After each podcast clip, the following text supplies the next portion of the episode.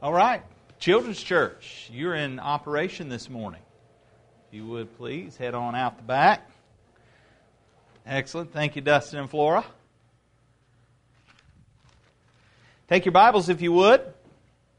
Go ahead and turn to Luke chapter 6. Luke chapter 6.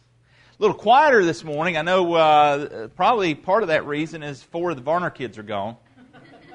Know, they're not duct taped back at the house in the, in the closet. Uh, Mom wouldn't let me do that. No, just kidding. She, uh, she actually was in favor of it. No, just joking. Um, they are at the in laws. And uh, by the way, thank y'all for your prayers. We had a great trip uh, this past week, as you know, trying to uh, finish out my practicum.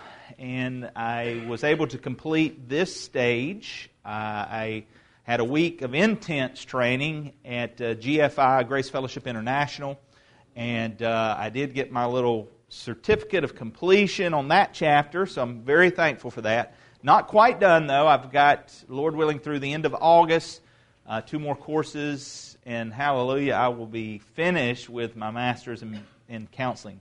And then I'll probably have to go for some counseling because of all that stress. Anyway, uh, but it was a good week. Uh, I look forward to sharing with you some of my encounters. I think one of the best things about this week were the people I met.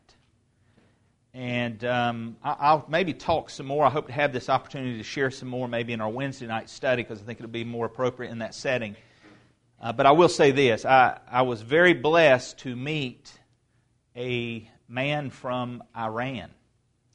And he actually he could not go into detail, as you can imagine. Um, he was in the U.S. via Canada, and uh, he had to give uh, a pseudonym name. Uh, he is a voice of the airwaves in Iran. He said he's a very popular man via the airwaves, um, but not for the good reasons uh, as far as the government goes. They very much want to know who he is, where they can find him, that they might kill him. Um, it was a very uh, ex- just powerful testimony he shared on the last day. Because we had no clue. We just knew him as Tony, was his name. And on the last day, he shared his testimony as much of what he could. But basically, what he he's doing is he's going into, he's been in the United States getting training with Campus Crusade for Christ, some other organizations, GFI being one of them. And they basically um, have people come uh, to, I guess, Armenia. Perhaps my brother, good to see you back there. Uh, good to have Paul Sanders with us. Um, but I, my understanding is that they go into uh, Armenia because that's a safe country that Iran they can cross the border into. He trains people there, and then they go back into Iran. Um, and it was just amazing to hear some of the things that they were doing. And of course, these people meet in their training and they realize this is it. Um, uh, he kind of illustrated about the most scriptures they have in their area as, um, as much as you could write on a napkin um, and they're very much you know hidden in what they do. They have to be, um, uh, and it, it, was just really intriguing to hear Tony, as we know him, tell uh, how they are training these native uh, believers to go back and kind of infiltrate the country, if you will, to spread the gospel of Jesus Christ in an effective way. But anyway, maybe we'll talk some more about that on Wednesday. Um, but that was one of the highlights. I told somebody in the class, I says, wow, you know, for no other reason, this was worth the trip to hear this man's personal testimony. Sees his wife three months out of the year. Um, and the rest of the time, he is hard at work in seeking to spread the gospel of Christ into a country. Uh, I will share this. He said that um, basically, no matter what the news is portraying, that Iran is very, very primed right now for the gospel of Jesus Christ.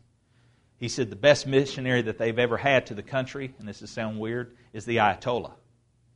Because of his house, his compound, the missile defense systems. Why is he calling for jihad? Yet he is hiding in his, you know, eh, back when in, in his barracks. And that's what caused people to begin to question the Islamic faith. Wait a minute. Why, you know, why are the ones who are calling for it protecting themselves?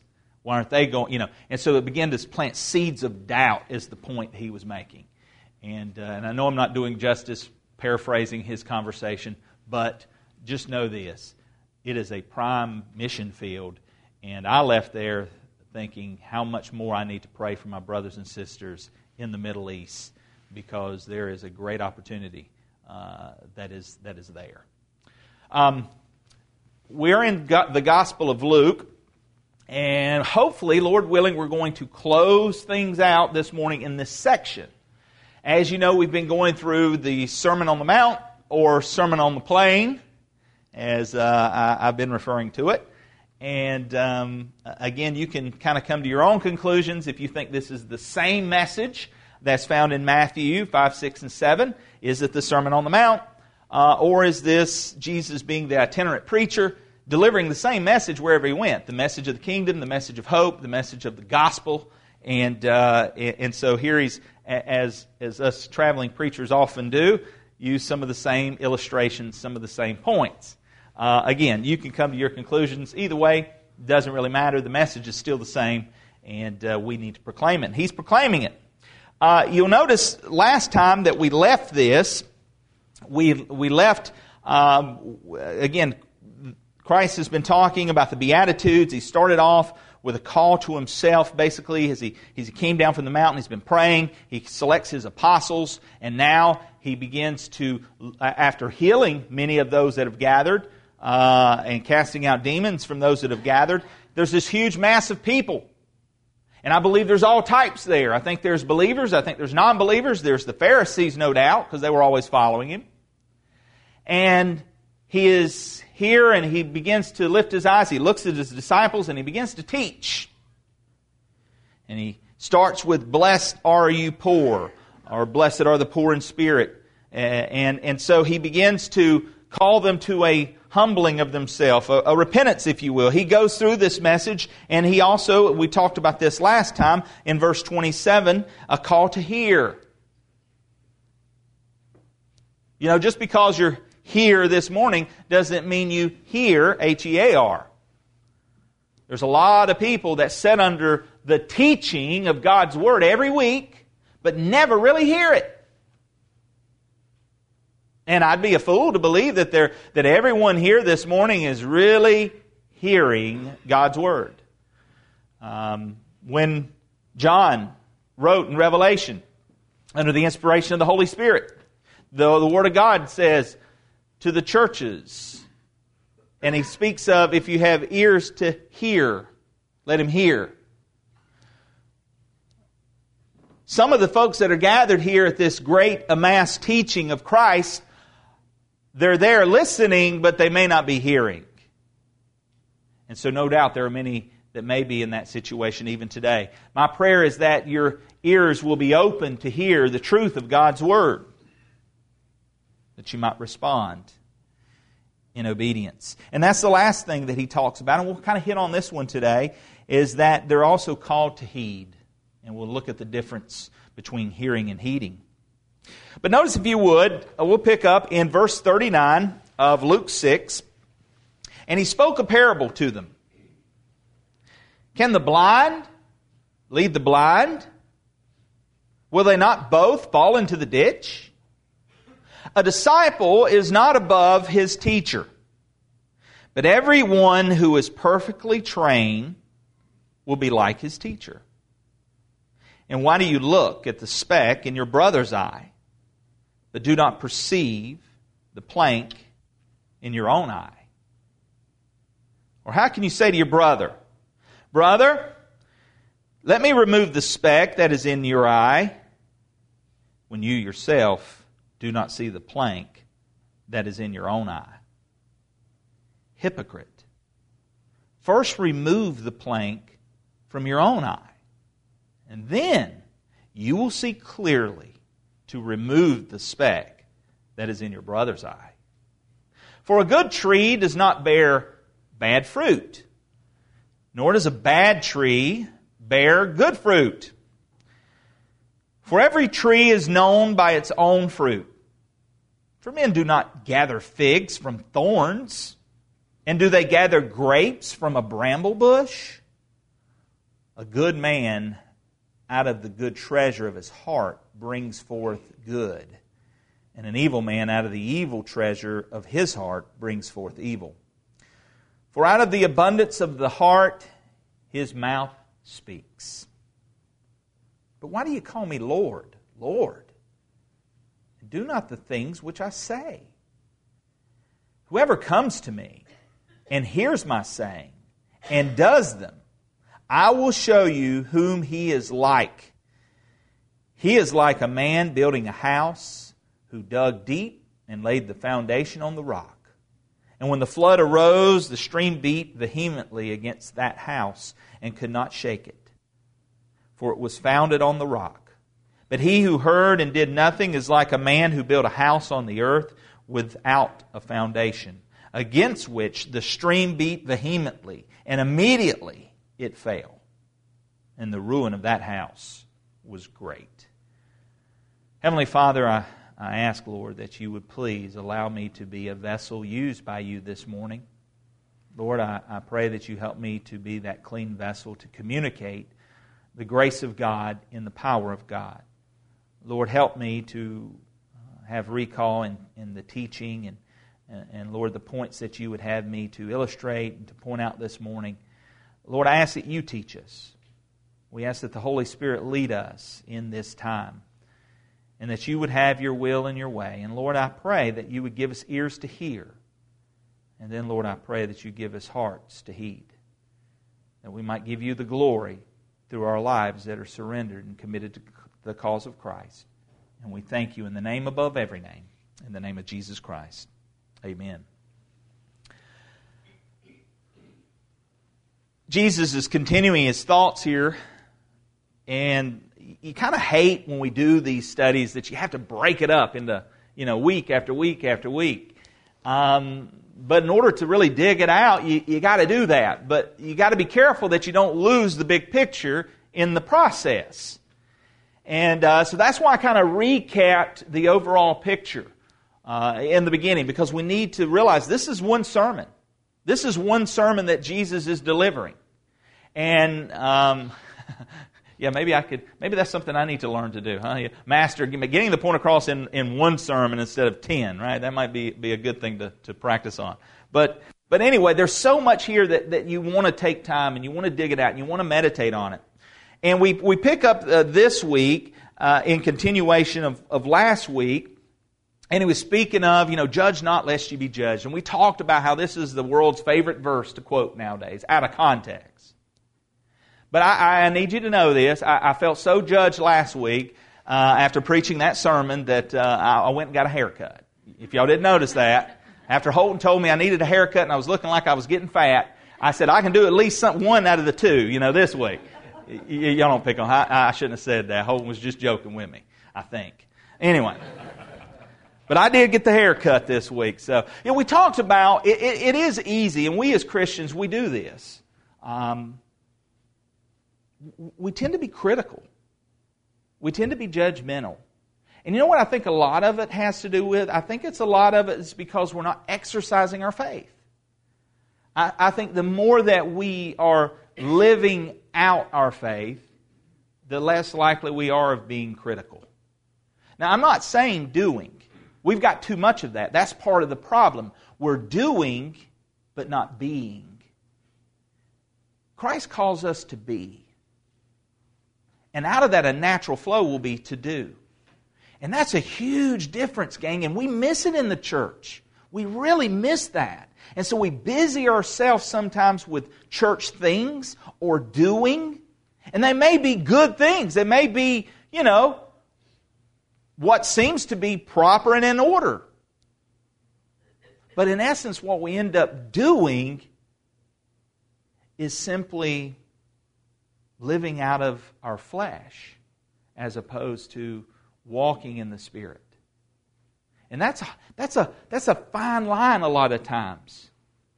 And so I think what Christ is doing here in this sermon, he's calling this into check. And especially with those new disciples, those that are now beginning to follow him, they find themselves kind of torn. They're at a crossroad. Think about the culture. Think about the time. The religious leaders of their day were the Pharisees. I mean, if you looked up to someone who was a, a, a religious champion, you would look to these guys. The ones that you thought had their house in order, they were the examples. And yet these are the ones that Jesus is addressing. And so now he has this mass group here, and he's called his apostles.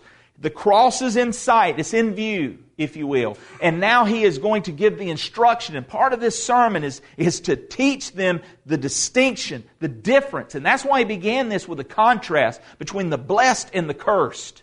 And so I know that there's these, these Pharisees that are, that are here on the scene. And they would have been standing out like sore thumbs. Because, you know, if you had it together, if you had God's favor, then you were dressed to the T. You know, you had on the religious suit, if you will. The, you, you were decorated with the attire that the religious leaders should have had on. And yet here were the poor and the poverty stricken, some that were probably half clothed. And yet Christ is giving them the hope. And he's calling out the religious, the self righteous. And that's the distinction. That's the contrast that's here in this sermon. And we don't need to lose the context. And so he spoke on this about judging not and, and condemning not, and, and then continues on and he gives a parable. And you know with Jesus, when, when the parables are given so that it, it's sort of like it's, it's hidden from one side, it's hidden from the Pharisee, but those that can really see can see. It's for those that are hungry and thirsty for righteousness. To them, they got it. The parables was a message from God to them, and yet the religious, self righteous, they, they just they, they missed it. They were blind to it. And notice he uses this illustration here. He says, and he spoke a parable to them. Can the blind can, can the blind lead the blind?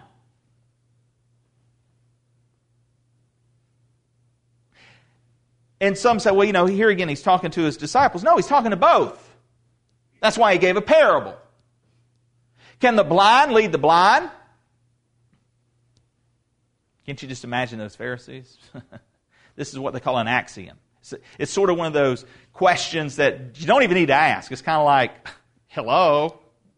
No, Jesus, of course not. That's really a dumb question. You know, it's an axiom. But he's doing it to make a point. It's self evident. Of course, the blind can't lead the blind. I mean, that'd be kind of humorous, wouldn't it? You could see him, come on, where are you at? You know, you know.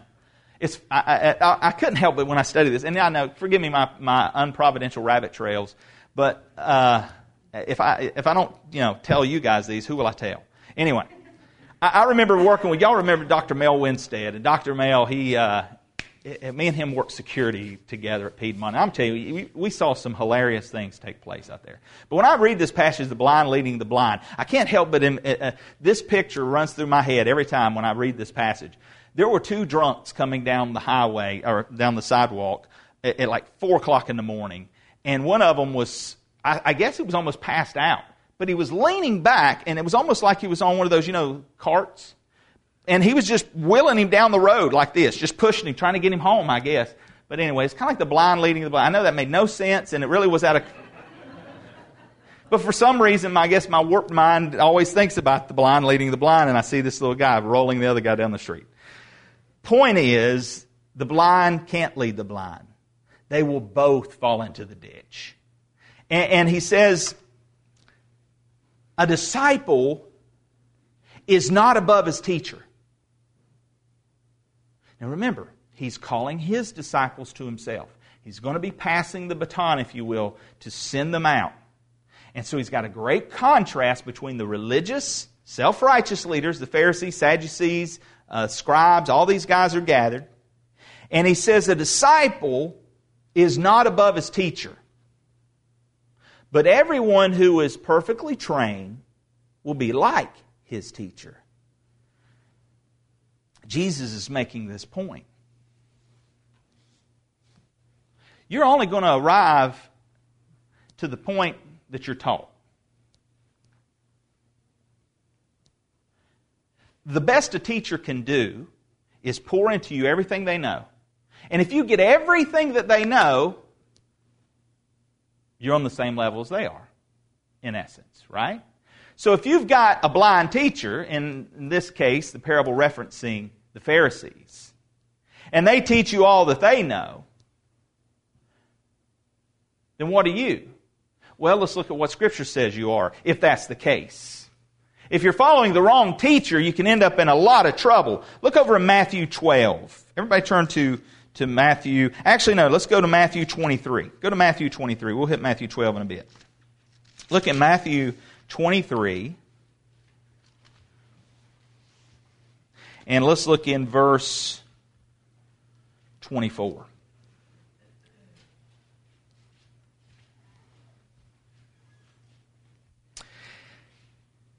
verse uh, of chapter 23, verse let's 23. 23, 23. Woe to you, scribes and Pharisees, hypocrites! For you pay tithe of mint and anise and cumin and have neglected the weightier matters of the law, justice, mercy, and faith. These you ought to have done without leaving the others undone. Blind guides who strain out a gnat and swallow a camel Woe to you, scribes and Pharisees, hypocrites! For you cleanse the outside of the cup and dish, but inside they are full of ex- extortion and self indulgence. Blind Pharisees, first cleanse the inside of the cup and dish, that the outside of them may be clean also. Woe to you, scribes and Pharisees, hypocrites! For you are like whitewashed tombs, which indeed appear beautiful outwardly, but inside are full of dead men's bones and all uncleanness. Even so, you also outwardly appear righteous to men, but inside you are full of hypocrisy and lawlessness. He also he goes on and he, he, basically ends up saying that uh, those disciples of the Pharisees they basically end up becoming double fold children of hell.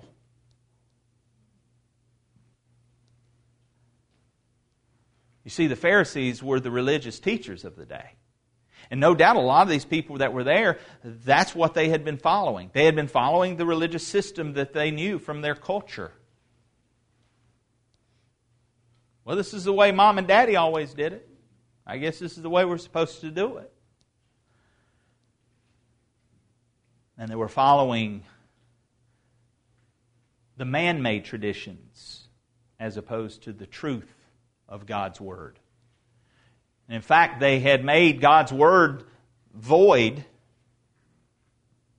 because of those traditions. And so Jesus is speaking to those that could hear, and he says, Don't be like them. He says, They're the blind who lead the blind. And a disciple is not above his teacher. Because by the time he's perfectly trained, he's going to look just like him. Why do you think Paul was studying under one of the best religious leaders of the day? That he might become the best Pharisee he could have been. But then he met in Acts 9 Jesus Christ. And, gang, we're reminded as believers, as true believers and followers of Christ, we're taught by the Holy Spirit of God in following after the Word of God.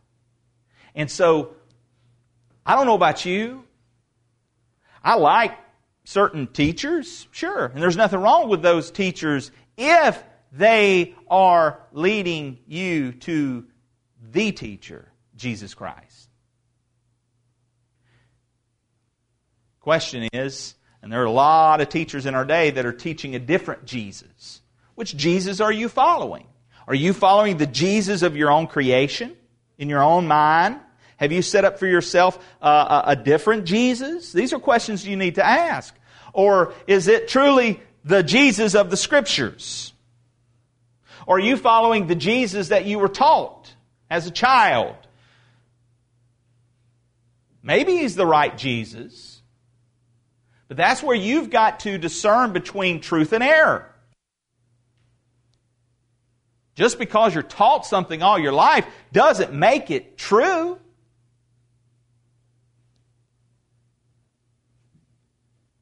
Now, some of you grew up in a time period when there were certain bathrooms that you could use and others couldn't.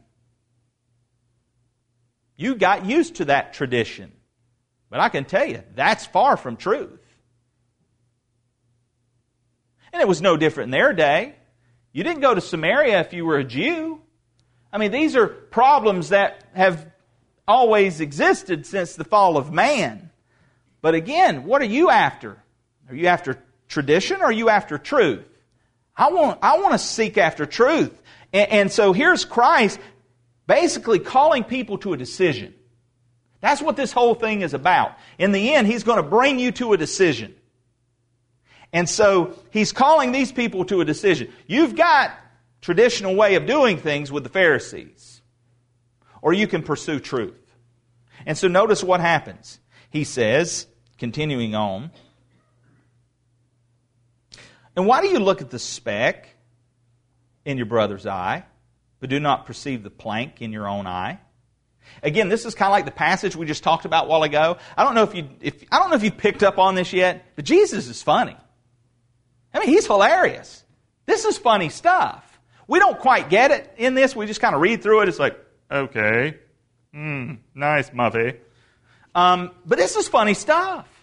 Jesus is like, he reads through this. I mean, I'm, I'm reading through this. Picture what he's saying. Okay, they had this little tradition back in their day where it, it, they would strain their drink to make sure they didn't get the smallest of unclean animals, the gnat. Because, you know, we're good religious people. We can't be having none of those unclean animals because we're religious. So therefore, I strained my drinks so that I don't swallow a gnat. While they're actually eating a camel.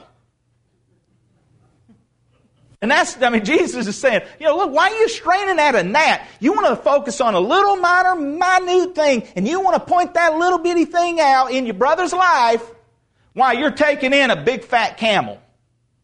And in this case, he says, Excuse me. you know, there's this big telephone pole. Imagine this big telephone pole swinging, and I walk into the room. Excuse me, David. I can't get close enough to tell you this, but I couldn't help but notice the wood chip in your eye. Let me help you get it out, brother. That's funny stuff. They would, I mean, we, we, you would really find that being like, okay, that's really funny because, dude, you got a telephone pole coming out of your eyeball. Who are you to tell me to get the speck out, the little sawdust out of my eye? By the way, the, the, the word here, the speck, is, is, is like a little wood chip. And, and the beam is actually the, the support beam, the main support beam of the house that would have been built back in the day. So in their time, you had this main support beam, and, and this was going to be the big boy in the house. So they knew this. When Jesus makes this comment, those that are listening, I, I mean, I imagine there was probably a, quite the chuckle. you know, um, and so he says, "Why do you look at the speck in your brother's eye, but do not perceive the plank in your own eye? Or how can you say to your brother, brother, let me remove the speck that is in your eye, when you yourself do not see the plank that is in your eye?" Hypocrite. That's what he says. He calls them hypocrites. Now, at this point, I think he, you know, he's probably full fledged on with the, with the religious. But no doubt, look, we all stumble at times, do we not? And so there's a great lesson here for whichever side of the aisle you find yourself, whether you have the wood chip or the, or the telephone pole, and at any given moment, I'm sure we've all found ourselves in either or category. First, remove the plank from your own eye. And then you will see clearly to remove the speck that is in your brother's eye. We, we miss a point here. You know, this goes back to last week's lesson about judging righteously. He who is spiritual judges everything. He who is spiritual discerns everything. You make discernments in life. We all make discernments in life. The question is, what is our measuring stick? And so we want to objectively be able to help a brother or a sister if we see them in error. Galatians 6 talks about you who are spiritual. Help restore a brother who is overtaken in a fault.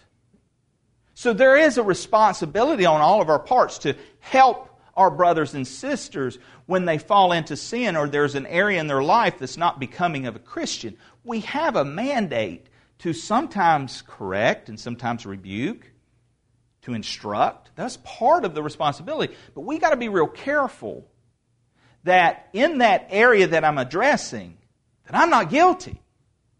And so there's an introspect first as opposed to pointing out to others. We have a tendency to easily look out there, and it's real easy to notice other people's flaws, right?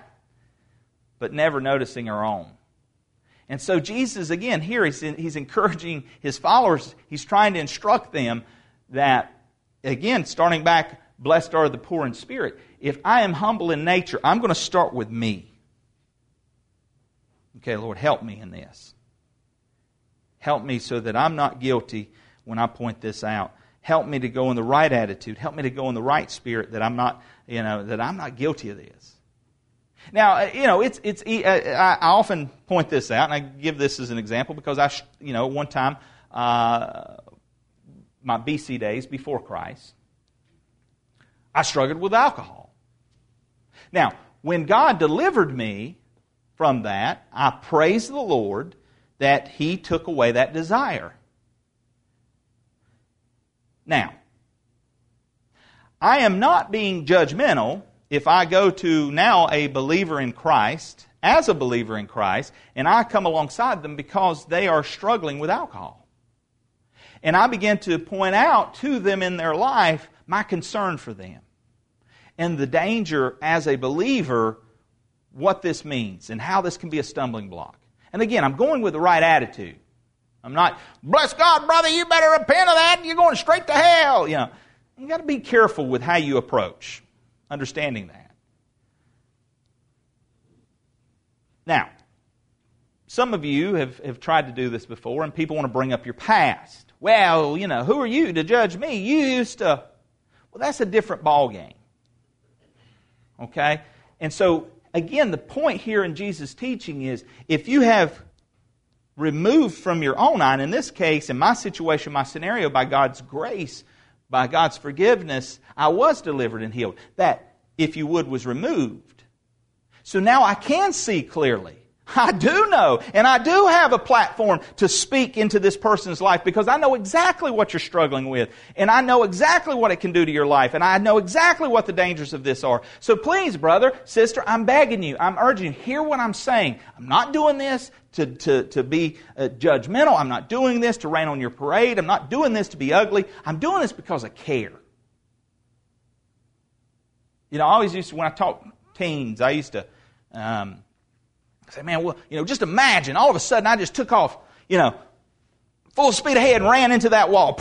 You know, that'd be pretty funny, wouldn't it? Yeah, yeah, let's see you do it. No, thank you.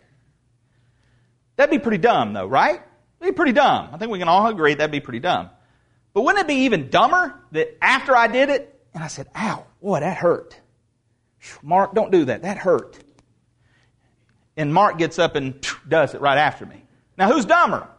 No, I didn't mean that that way, you know.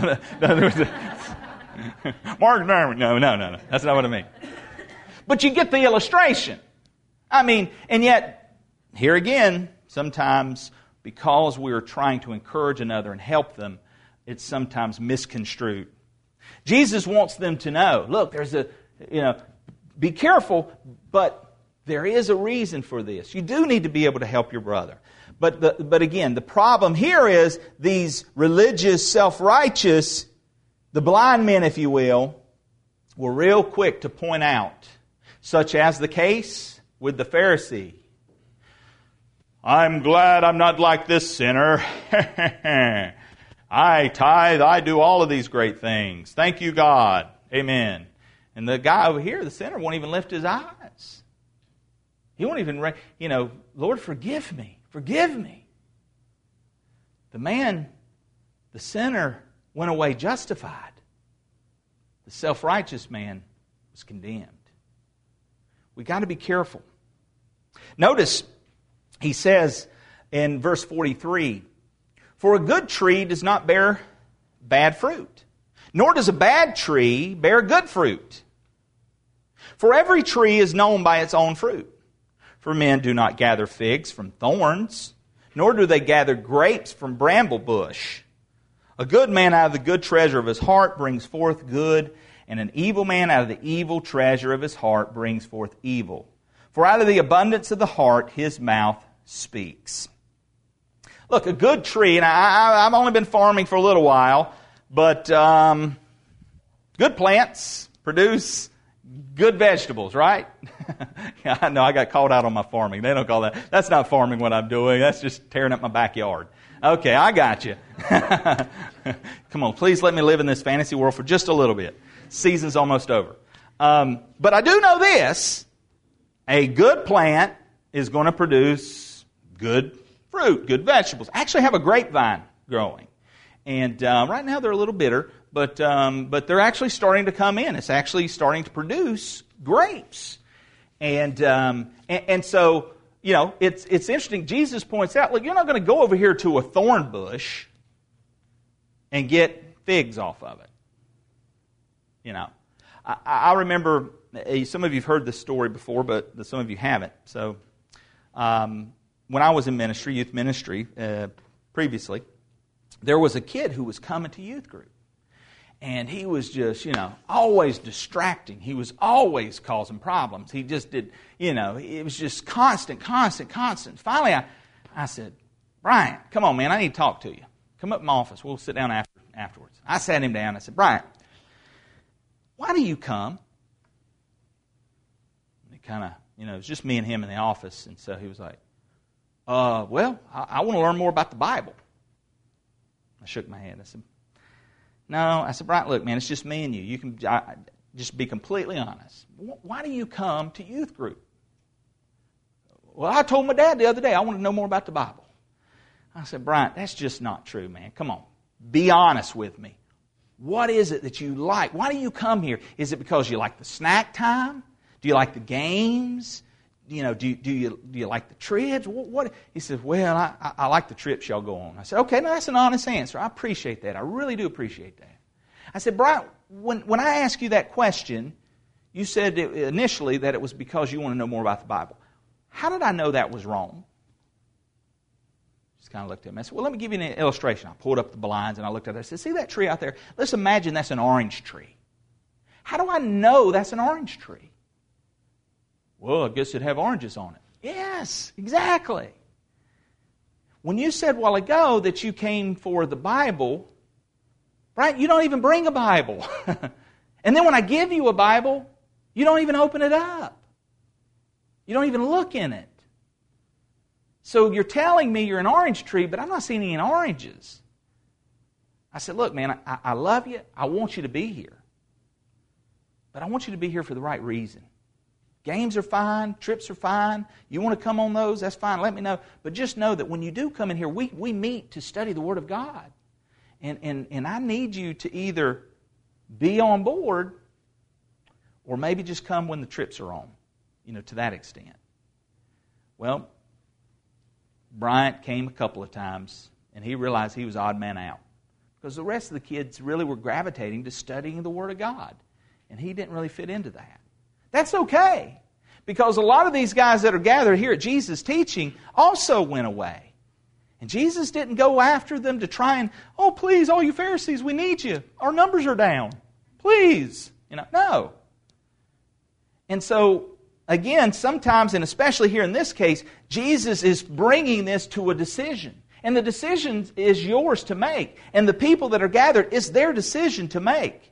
And he gives this a parable, and he gives this illustration of the good tree uh, bearing good fruit, the bad tree uh, ba- bearing bad fruit, and they don't do the opposite.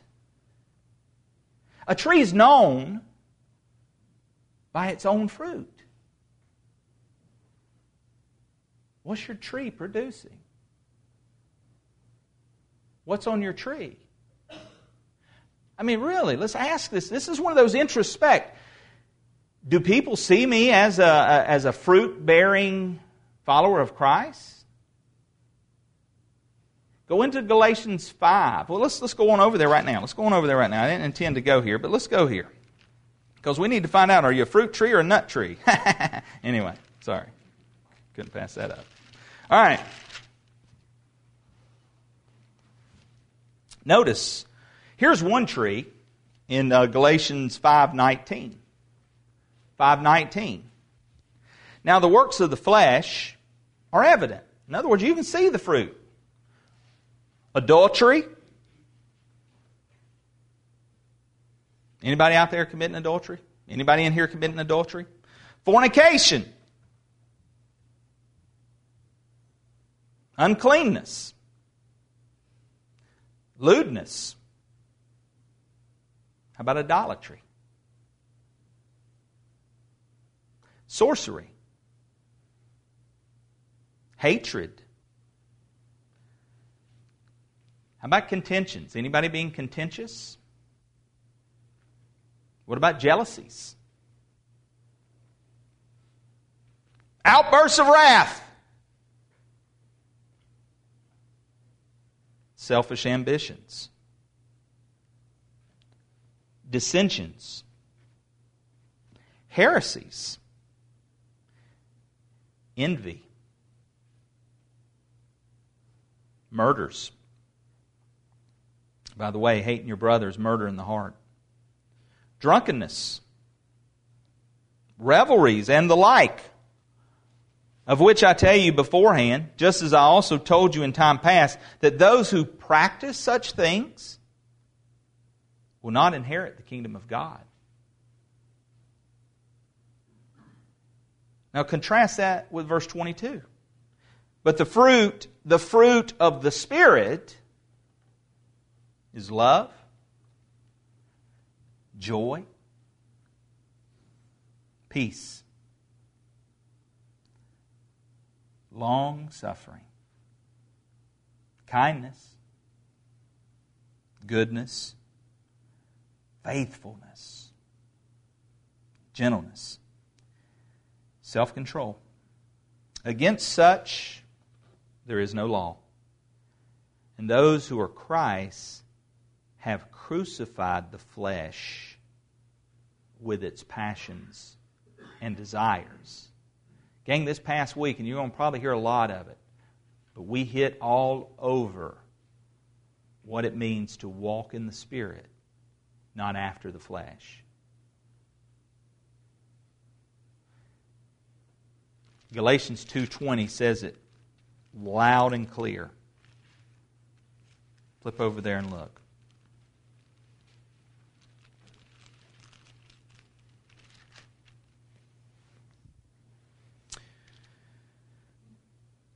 I have been crucified with Christ. It is no longer I who live, but Christ lives in me.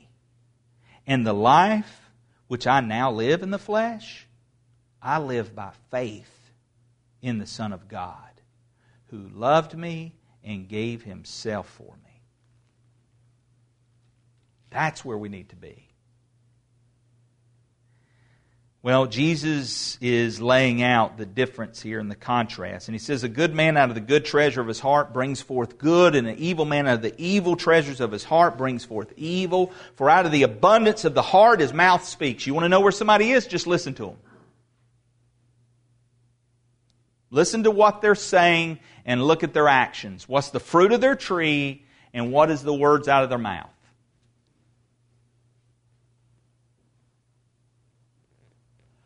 But before we look out there, let's look right inside. Let's think about this in, a, in an introspect. Where am I at in this? What is coming out of my mouth? Hmm. Lord, forgive me. Forgive me my attitude. Forgive me those times when I am bitter or contentious. Forgive me those times when I'm lacking self control. I mean, I, you know, look at yourself. I'll look at myself, I can promise you that.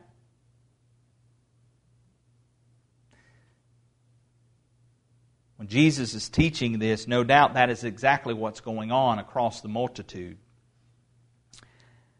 And he says, in response of this introspect, notice verse 46 But why do you call me Lord, Lord? And do not do the things which I say.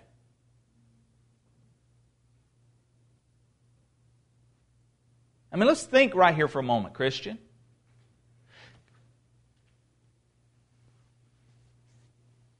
There's a lot of people listening today that name the name of Christ. I'm a Christian. But all the display of their tree is bad fruit. What do you do with the words that Jesus just spoke?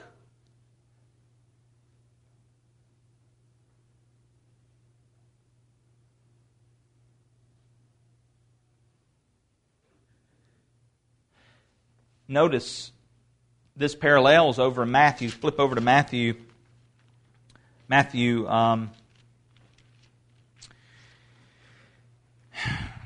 and let's go over to uh, Matthew 7.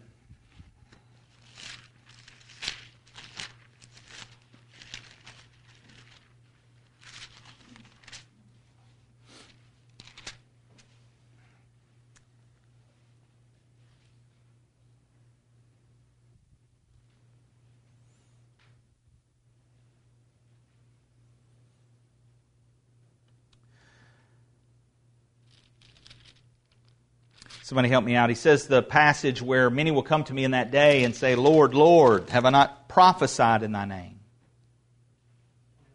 Thank you. 21. Not everyone who says to me, Lord, Lord, shall enter the kingdom of heaven. Again, saying Lord, Lord is a good thing, right? That's a good start. They're at least identifying him as Messiah Teacher? The highest of all the teachers? Lord? Lord? Seems like a good start. But Jesus said, Many. Not everyone who says to me, Lord, Lord, shall enter the kingdom of heaven, but he who does the will of my Father in heaven. You want to know where you're at? Give yourself a litmus test. Are you doing the will of the Father? You see, Yes or no? Either I am or I'm not. Am I really living after, walking after, walking in the Spirit? Or is it all fleshly consumed? But he who does the will of my Father in heaven. Many, many will say to me in that day, Lord, Lord, have we not prophesied? Have we not taught? We've taught. We're, these were teachers.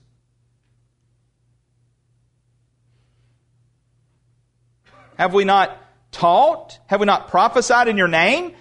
Cast out demons in your name? And done many wonders in your names? I mean, they, some of these people have done even miracles in the name of Jesus. You can flip through your TV and find a bunch of these guys verse 23 And then I will declare to them, I never knew you. Depart from me, you who practice lawlessness. Gang, we got to ask ourselves is there a lifestyle? Is there a practice? I may be saying, hey, I'm here for the Bible study. But that's just not true. There may be a lot of us sitting here listening, but we're not hearing. Man, this is serious. This is the difference between heaven and hell. This is eternally speaking. And how close, how close to come to eternal salvation. But to betray Jesus with a kiss. This is the Judas.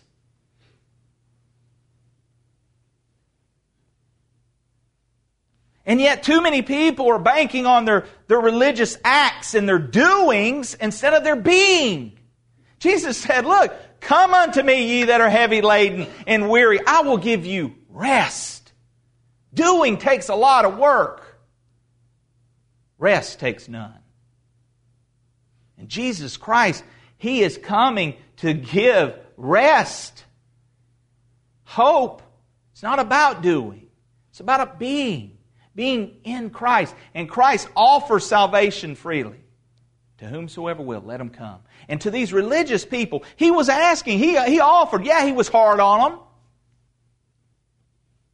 But instead of, if, if, if those, and I'm sure there were those, as we have some in Scripture, I believe, that weren't resistant, Because the self righteous have a way sometimes when we try to help them, when we've removed the, the, the beam from our eye and we try to help them, there seems to be a defense, doesn't there? Self righteous want to put a wall of defense up. It's called pride.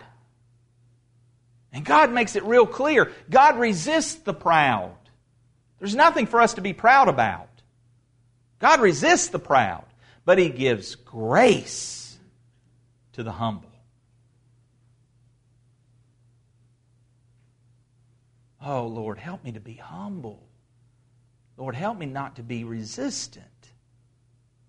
And yet, here Jesus stood in this multitude teaching, and no doubt there were those who were humble in spirit, and there were those that were full of pride. And he says, Why do you call me Lord, Lord, and do not do the things which I say? Whoever comes to me and hears my sayings and does them. Guys, there's your outline in verse 47 for this whole sermon. Look at it closely. Whoever comes to me there's the first point. Blessed are the humble. Blessed are the, the poor in spirit. Those that come to Christ in broken repentance. Lord, forgive me. Whoever comes to me and hears my sayings. That's that, that, that's that over in, in verse, um, uh, where do we point that one out? In verse 27, but I say to you who hear, love your enemy. And now he's here in his final point. He says, uh, Whoever comes to me, repentance, and hears my saying, and does them. It's not enough to hear, gang. We're called to heed. Notice what James says over in James 1. Uh, you don't have to turn there. I'll read it to you. James 1, 21. Therefore lay aside all filthiness and overflow of wickedness and receive with meekness the implanted word which is able to save your souls. But be doers of the word, and not hearers only, deceiving yourselves. For if anyone is a hearer of the word, and not a doer, he's like a man observing his natural face in a mirror. For he observes himself, goes away, and immediately forgets what kind of man he was. But he who looks into the perfect law of liberty and continues in it, and is not a forgetful hearer, but a doer of the work, this one will be blessed in what he does. You know, we like to, we, we love to quote Ephesians uh, 2, 8, and 9. For by grace have you been saved through faith it's not a works, lest anyone should boast. But we fail to continue on to, to what verse 10 tells us, and it says, For we are his workmanship, created in Christ Jesus for good works, which God prepared beforehand that we should walk in them. There's a natural outflow. There's natural fruit that should be coming out on the tree. The problem is me and you have not crucified ourselves. We have not truly gone to the cross. But I got news for us. If you're a believer, I am crucified with Christ. And it's no longer I who live, but Christ who lives within me. And now the life that I live in the flesh, I live by faith in the Son of God. Man, that's a freeing verse. When that really sinks into the level that Paul intended it, that's a freeing verse. Because you cease from doing, and in that moment you're being.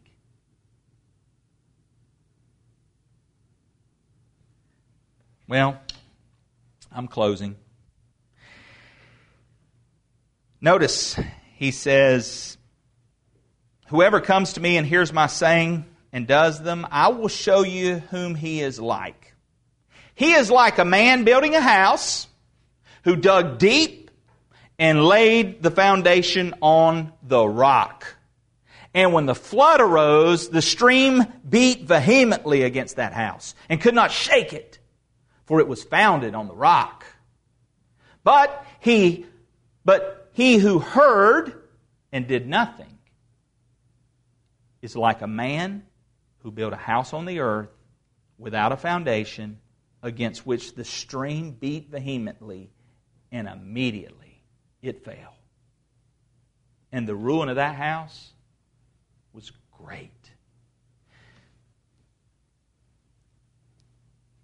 That's Jesus' sermon on the mount, sermon on the plain. And he started it with a call to himself. And then he asked, if you have ears to hear, hear what I'm saying. If you're a follower of me, if you're a teach, I'm, I'm trying to teach you, uh, Jesus is saying to his disciples a very radical message love your enemies. See, they had taught, the self righteous had taught, hate your enemies. He says, Love your enemies. And he gives them all these radical teachings of what it really means to have the heart of God, to follow after God. But they're getting it, they're hearing it because they've come to him broken. They've come to him with nothing to offer, but just crushed in their spirit, knowing their need. And he says, Now don't just hear what I'm saying, heed it and he gives the contrast in the closing. Remember, he started the con- in the beginning with blessed and the cursed, the blessed and the woes, blessed and the woes. And now he ends with another contrast the one who hears and the one who heeds. And that final portion of Scripture we read is in regards to judgment. He talked about that vehement rain that comes, that destruction. The judgment of God will fall. And these self righteous that were there, these religious folks, the, the, the Pharisees who he had just referenced throughout, they knew the Word. They taught the Word.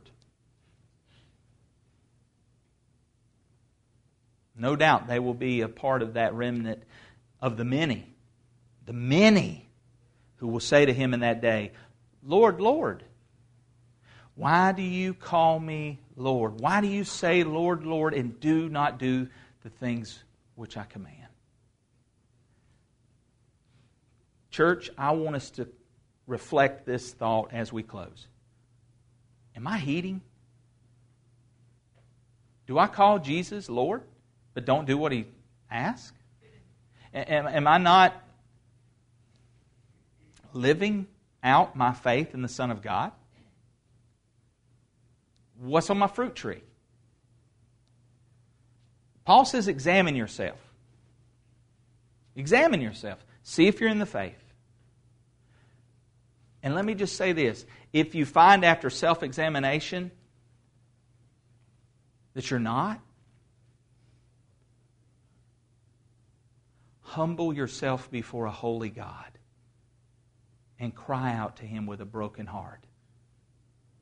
Ask His forgiveness. Ask for His grace. And you know what other promise He's going to follow through with? If anyone comes to me, I will in no wise cast them out. Whosoever shall call upon the name of the Lord shall be saved. Who are you following? Who's your teacher?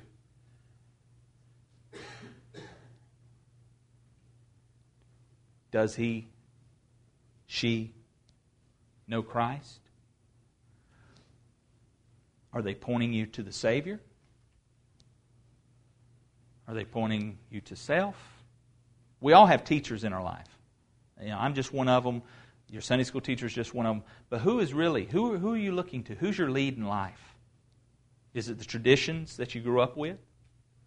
Is it the culture? Is it the modern media? Is it your friends? This sermon is powerful. And if we will soak in the message and not just hear it, but heed it, our lives can truly be transformed. And there is no doubt on that day on that plain, as Jesus stood there, and he concluded that there were many who came to him in broken surrender, but there were also many who went away with resistant pride, afraid of what others might think, afraid of acknowledging wrong, afraid of fill in the blank. Let's don't be one of those that's too close to eternity to miss. Don't kiss Christ on the cheek and walk away. Let's pray.